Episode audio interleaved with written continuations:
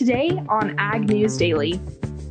I know a lot of people are out there making guesses and you know pointing towards tops and, and price targets. We have no idea. You know, we are in such a situation right now. Again, if we look at the spreads, if we look at what we see in corn, if we look at what we see in soybeans and wheat and so on, Good afternoon and happy Monday from the Ag News Daily family. It's Ashton Carr joined by Delaney Howell. Delaney, it's got to be a good Monday for some guys because I have seen a couple of different tweets today saying that people are already done with planting. I know that is certainly crazy to think about, but you are absolutely right. I think a lot of guys got in, got things done and in good time too, because a lot of the Midwest has gotten some rain over the weekend. I don't know if you got any rain down there, Ashton, but it was much needed here. It's currently starting to get a little bit more sunny, but it's rained pretty much off and on all morning this morning. It's a good, good uh, cuddling day. My poodle's curled up in my lap. He appreciates the rain. I don't know. So. Yeah, we experienced some rain down here. I'm currently back in the Dallas area visiting my parents. Just missed home this week, so I made a spontaneous trip. But on my way down here, I ran into some rain in the Wichita Falls area. And I don't know, we haven't experienced any rain in Lubbock really since like last week, and that was just light rain. But here at my parents, it rained a good bit. Um, late last week, they got about four inches or so. Oh, wow. And then over the weekend on Saturday, we were eating some crawfish outside and we got rained on a little bit. So it's uh, been a pretty wet down here in the Dallas area, at least. Well, it certainly is not wet when you turn your attention down to South America, Ashton. I saw on Friday, late Friday, this news came out, and that is related to the safrinha corn crop down there in Brazil. Their officials have now released statements saying that they are cutting production forecasts for their safrinha corn crop down 8% for this year just due to such dry weather that they're having down there in Brazil. And I'm trying to pull up the statistic or the number of bushels that that actually is because it is a pretty substantial amount, more than you'd actually think. It represents about 341 million bushel drop in production that Brazil is now forecasting to uh, cut this year. So they are again continuing to have worsening drought conditions down there. Looking at Eric Snodgrass's latest report from today, he is noting that drought conditions are really getting substantially worse for Brazil's safrinha corn crop. And so maybe this 8% reduction may not even be enough at uh, the end of the day. We'll have to wait and see on that one. But weather is certainly going to be a continuing story for this uh, this crop year. Absolutely, Delaney. And one thing that I'm kind of paying attention to this month, we've got two special things going on.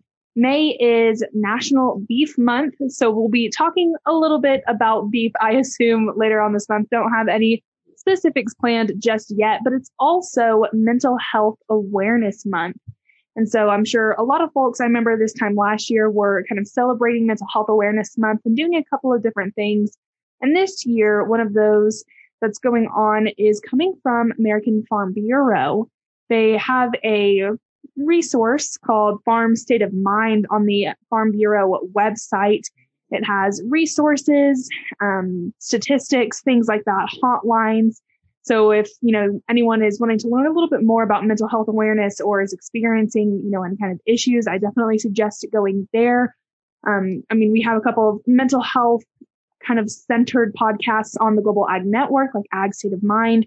So hopefully they'll be doing some good stuff this month. So I'm kind of excited for the abundance of things kind of going on later this month. Yeah, absolutely. And I bet we can have Jason on probably to the podcast and talk a little bit more about that with us later this month, Ashton. But we also have a third important event going on this month, Ashton. We have your one year anniversary next week.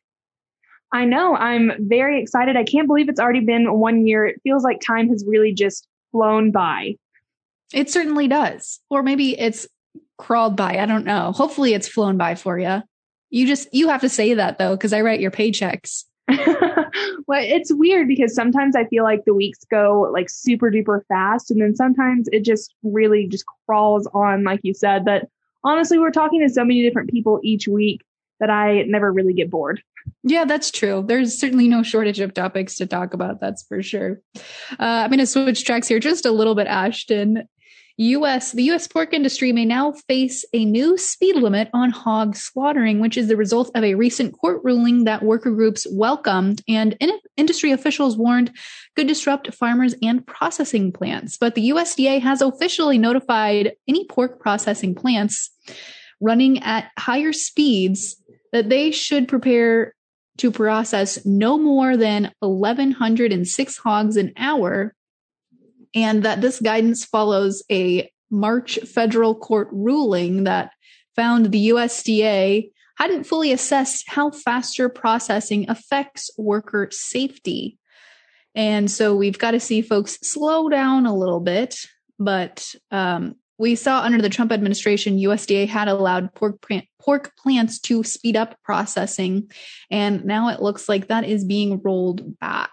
So I don't anticipate that that should impact the markets a whole lot. I mean, it'll definitely decrease the process or the hogs that we process through in the marketplace. Um, but hog slaughtered was projected at 480,000 head, and cattle are at 119,000 head as of May 3rd. So we are up uh, compared week over week. So this may not affect things too much.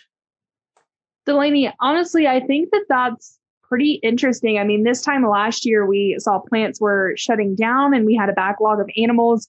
Really, we weren't processing enough to keep the shelves full. And now they're wanting to cut back. I just find that a little bit interesting. But I mean, did you say at the beginning, if I heard you right, you said that groups were kind of welcoming this ruling?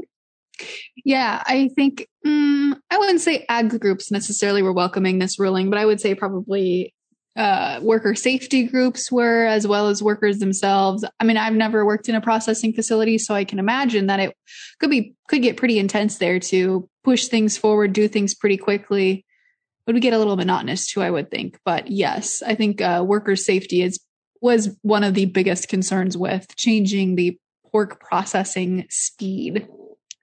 Yeah, I I understand coming from a worker safety standpoint, and I think that the COVID pandemic has kind of highlighted that issue on you know the need for worker safety.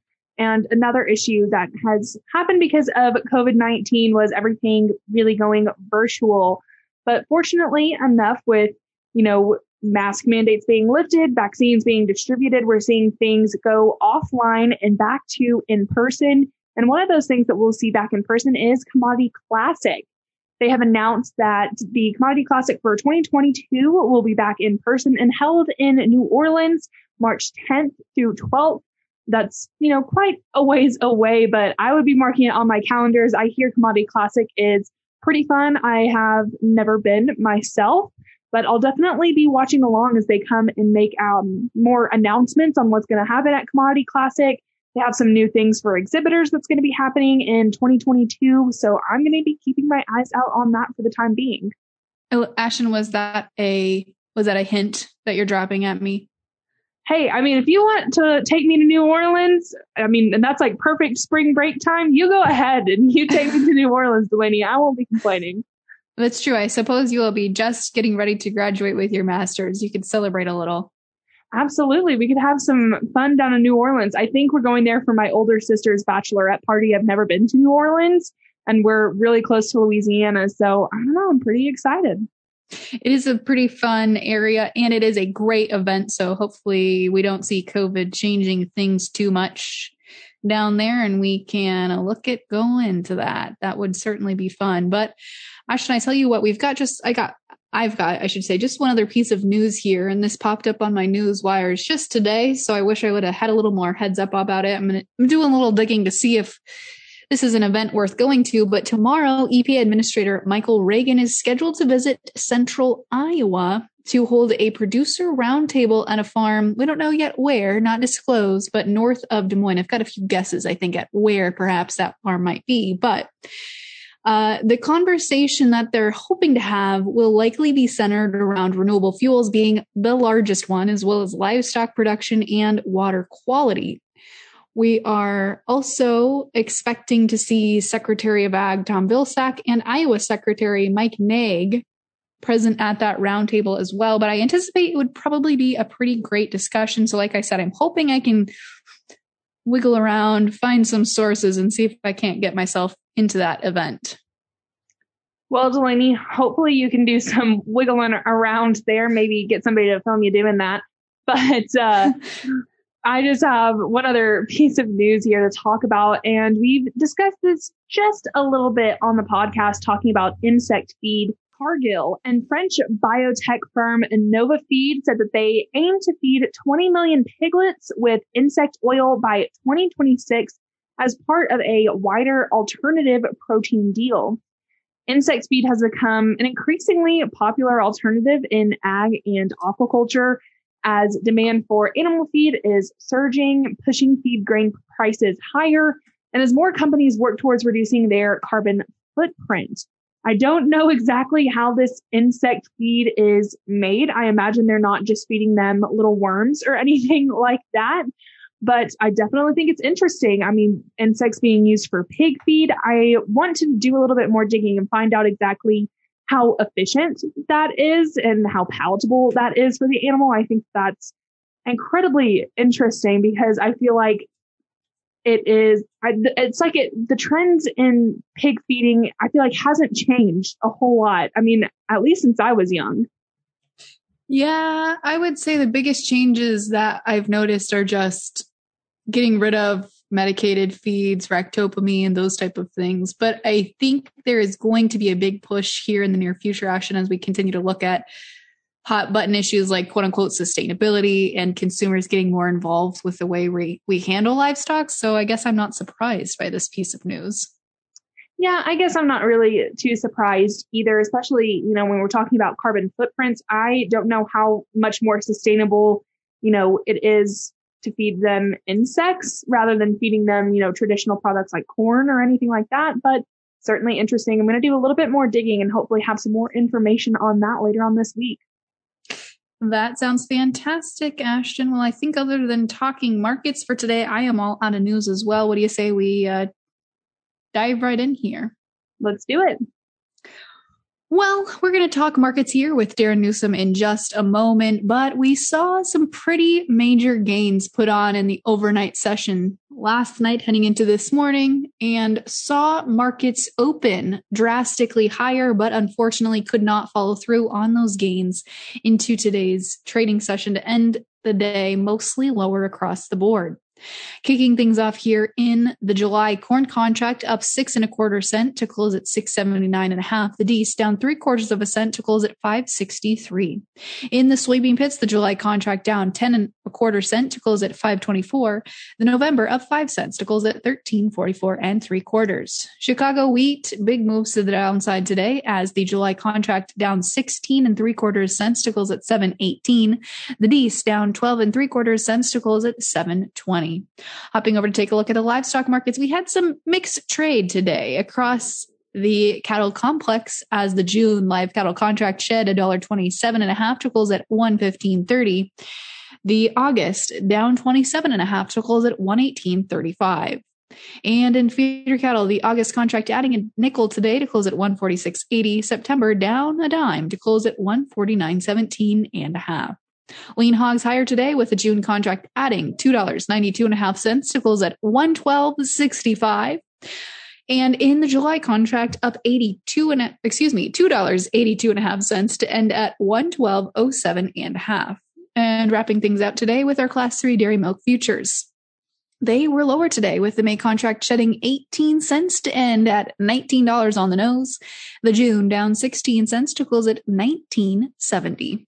Without further ado, Ashley, let's take it over to our discussion with Darren Newsom.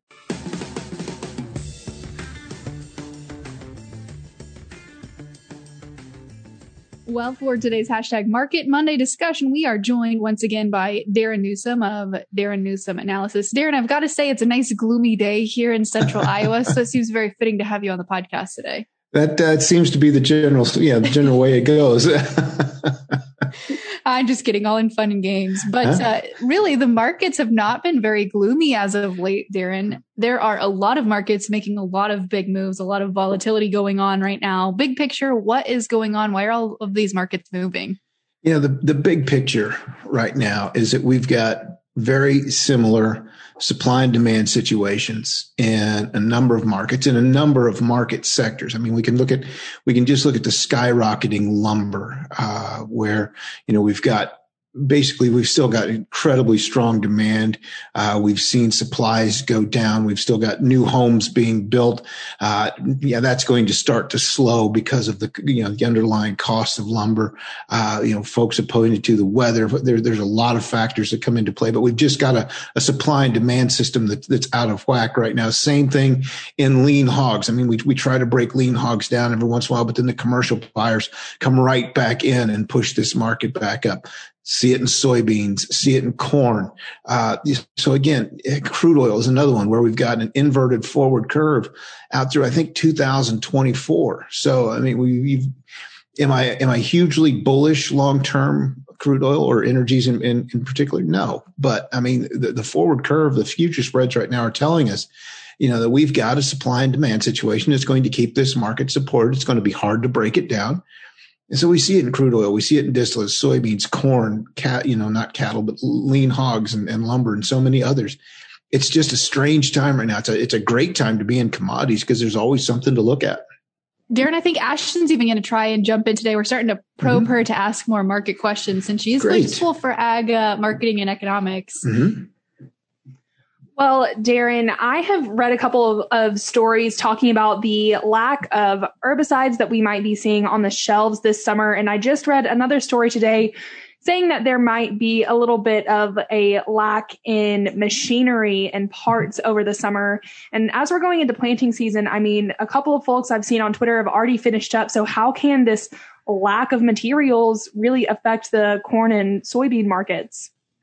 Yeah, that's that's a great question, Ashton. I appreciate uh, appreciate you, you, you jumping in on this.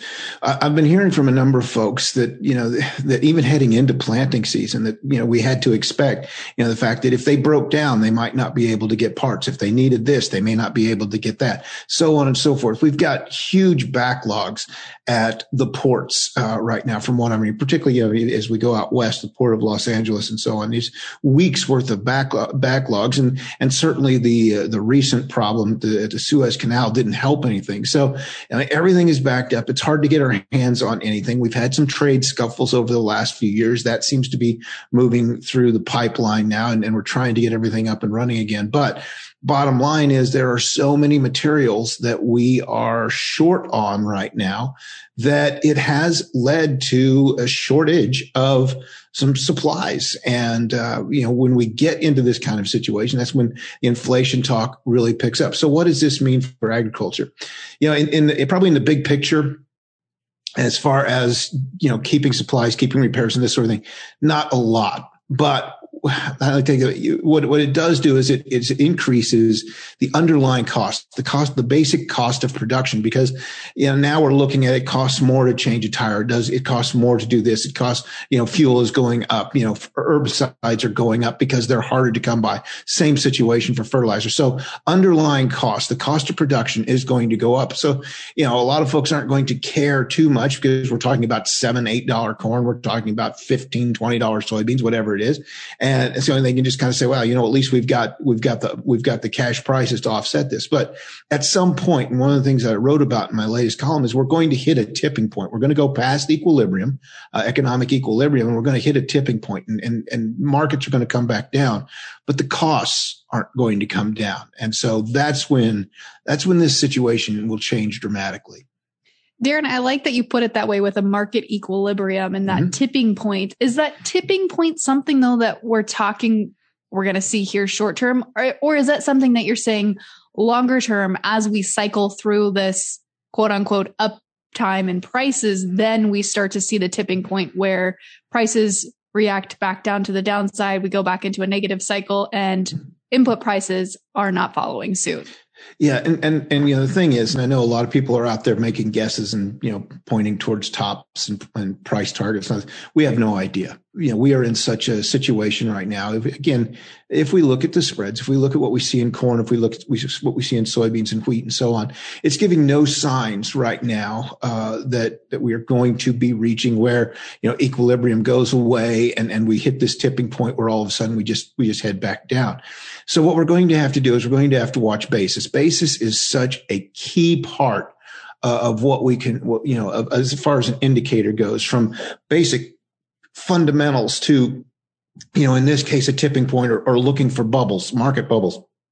It, it, provides all of that.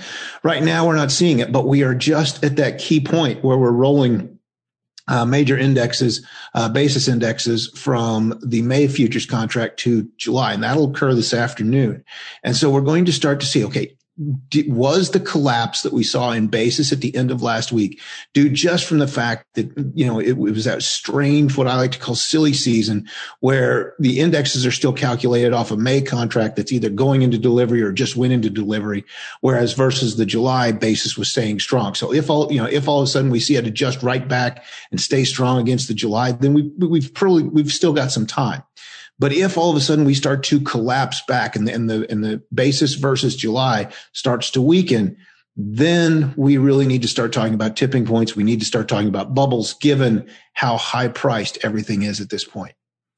So, Darren, what was going on today? Was it just that factor of folks pushing contracts or looking now to uh, trade July? Because we saw in the overnights, corn and soybeans both were trading pretty strong. Mm-hmm. We opened up here this morning. Eh, they didn't quite follow through on some of those gains. Yeah, what I've really gotten to the point where you can basically just throw out the overnight trade. Uh, it, it, you know, it, I, you know, for the most part, we did see strong overnight uh, we, trade volume in, in the July corn contract, but that was about the only one. I think really what we what we see going on right now is we're in that time of year where you know, I like to call it wraparound weather market weekends, where you know we see big moves on Friday on forecasts for what's going to happen over the weekend. Then we see you know overnight into Monday trade what happened over the weekend, and then about six o'clock in the morning uh, when the when the first runs, uh, first new runs of, of weather uh, weather forecasts start to come out, you see the markets move again, particularly corn and soybeans, even spring wheat, and then late in the afternoon, you know around the noon time uh, when the uh, when the afternoon uh, runs come out for weather forecasts, you see us move again. And, and, and, really that's, that's where we are right now. Uh, you know, grain, grain futures are really nothing more than weather derivatives. And we are at a key point right now where traders are going to keep watching the weather. And we saw it play out today. You know, there's also, you know, the soybean market was interesting. We did see some commercial selling today. There's a lot of talk out there that maybe we're getting close to that tipping point in soybeans. Uh, short term, we certainly could be. Uh, old crop demand really has fallen flat and, and with such a high price, it's going to be hard to maintain where it is. But new crop really right now, you know, we still have inverted forward curves. And so it, it's all going to be about the weather, uh, at least here for the next three to four weeks. Yeah, and thankfully we're getting a little rain here, or quite a bit of the Midwest should be getting mm-hmm. some rain if they haven't already. But Brazil is not getting a lot of rain, Darren. I saw right. on Friday that they cut their safrinha corn crop estimates by, I want to say 8%. percent mm-hmm. But we didn't see that bullishness carried into the markets today. Is that something that markets have already priced in because they recognize that weather was already poor down in South America? Well, we, we saw the July corn hold together relatively well. And, and when we're talking about South American weather right now, it's basically all about the safrinha corn crop. So that's going to play out in, in our corn market. And it's probably going to keep pretty good demand underneath our old crop, a situation where we, we really are running tight on supplies you know, in, in this in the soybeans, I think it was more of a factor of U.S. weather. Uh, the rains that you mentioned, we did see a good round of rain stretching from the plains across the Midwest over the weekend. Forecast for more, so you know, naturally, that's going to put some pressure on uh, on the new crop soybean market, even some of the old where demand's starting to falter. And you know, we saw some, we saw a little bit of pressure in new crop corn as well. But the safrinha, the safrinha corn crop certainly still playing a role in the old crop in the U.S. old crop market uh, because there's just this idea that we once, you know, as we make our way through the end of spring here and into summer, you know we're the, you know the market's still going to be looking for for supplies. The global market's still going to be looking for supplies. And unlike 2007 2008 the last time we saw or the first time i should say in recent history when we saw a corn market make this kind of move uh, we saw you know south america replace uh, U.S. On, in a lot of the in a lot of the global demand. That's not going to happen this time around uh, because the safrinha crop really doesn't look very good. So, you know, right now we're going into the situation. U.S. still has some supplies, not very many. It's not, you know, demand's not going to be taken away uh, by uh, by competitors, South American competitors. You know, it just keeps uh, just keeps that fire underneath the old crop market. Darren, let's transition here and talk a little bit about a market we don't talk about a whole lot, but I think it's definitely been fueling some fire in mm-hmm. the grain markets, and that's the soybean oil market. Yeah. We saw it hit a new record high. I think it was a fresh record that hadn't been set since like 2006. What's driving that demand? The same old thing. Uh, here, all of the focus on new bioenergies, uh, green energies, and so on. Uh, and then if you just look at the glo- the global oilseed complex as a whole, Malaysian palm oil, uh, can- uh, canola, uh, you know, soybean oil, the demand for these products is just incredible right now. Uh, you know, so we've got edible oils, we've got uh, we've got those that are going to be used for fuel.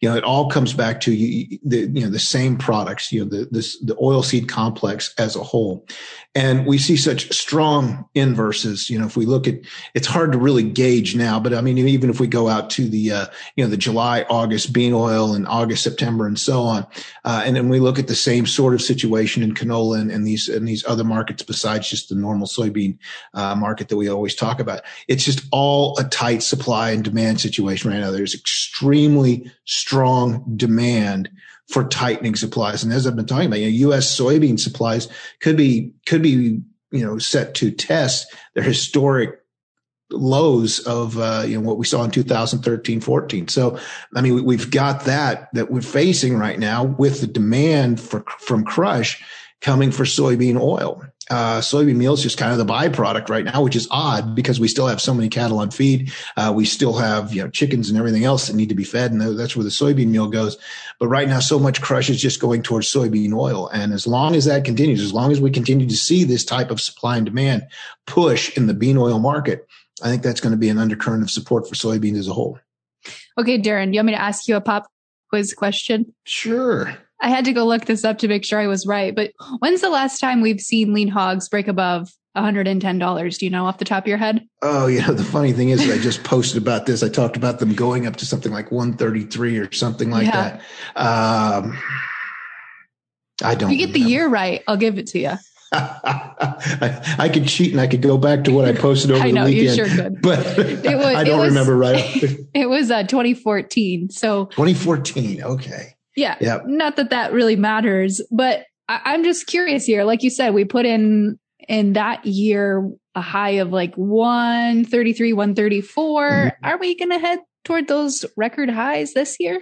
You know, from a technical point of view, the breakout of the sideways pattern that we've done the last couple months, and this is as I was posting my my monthly charts over the weekend, you know, it projects out to something like 136, 138 fundamentally, can we do that? We've seen, you know, the, the fundamentals of the market, the June August spread, the August October spreads are, are bullish, but we've seen the June August back off a little bit. And, and, you know, so we have the fundamentals that say, look, this, this market should still go higher. We've got these fundamental readings saying that the market should still go higher. But the biggest thing is can we maintain that? And, and this just comes back to the same thing as, you know, every other market, you know, the, the equilibrium versus the tipping point. You know, are we nearing that tipping point in lean hogs where, you know, it, it, you're just going to see demand start to suffer a little bit, going to start to come down. We'll get that warning, you know, in the June, August. As I said, it's backed off from its highs. It's still incredibly bullish, but we need to watch to make sure it doesn't back off much more because that takes some of the steam out of the market. Darren, you've been mentioning your column quite a bit throughout today's podcast. Mm-hmm. If folks want to check it out and read it for themselves, how can they do so? Yeah, I, I always hate to to hammer on that, but you know, it, it I think it's I think it's quite relevant uh, for what we're looking at in so many different markets. If folks want to read it, uh, all they got to do is go to uh, darrennewsom.com sign up for the seven day free trial and then go to the weekly column section. You can see everything that I've posted over the last, you know, two, three, however many years it's been now. Uh, and it's just the latest one. We post, uh, we post a written uh, edition and, uh, and my wonderful voice doing the audio uh, edition as well. So I'm going to have to get uh, someone like yourself to do the reading, someone that's much more interesting to listen to. so yeah, just go to darrennewsom.com, sign up for the seven day free trial. You can read all that we've put up. Fantastic. Well, Darren, thanks so much for joining to chat markets today. Certainly, uh, no shortage of topics to talk about. So much to talk about, and I really appreciate you having me on again, Delaney.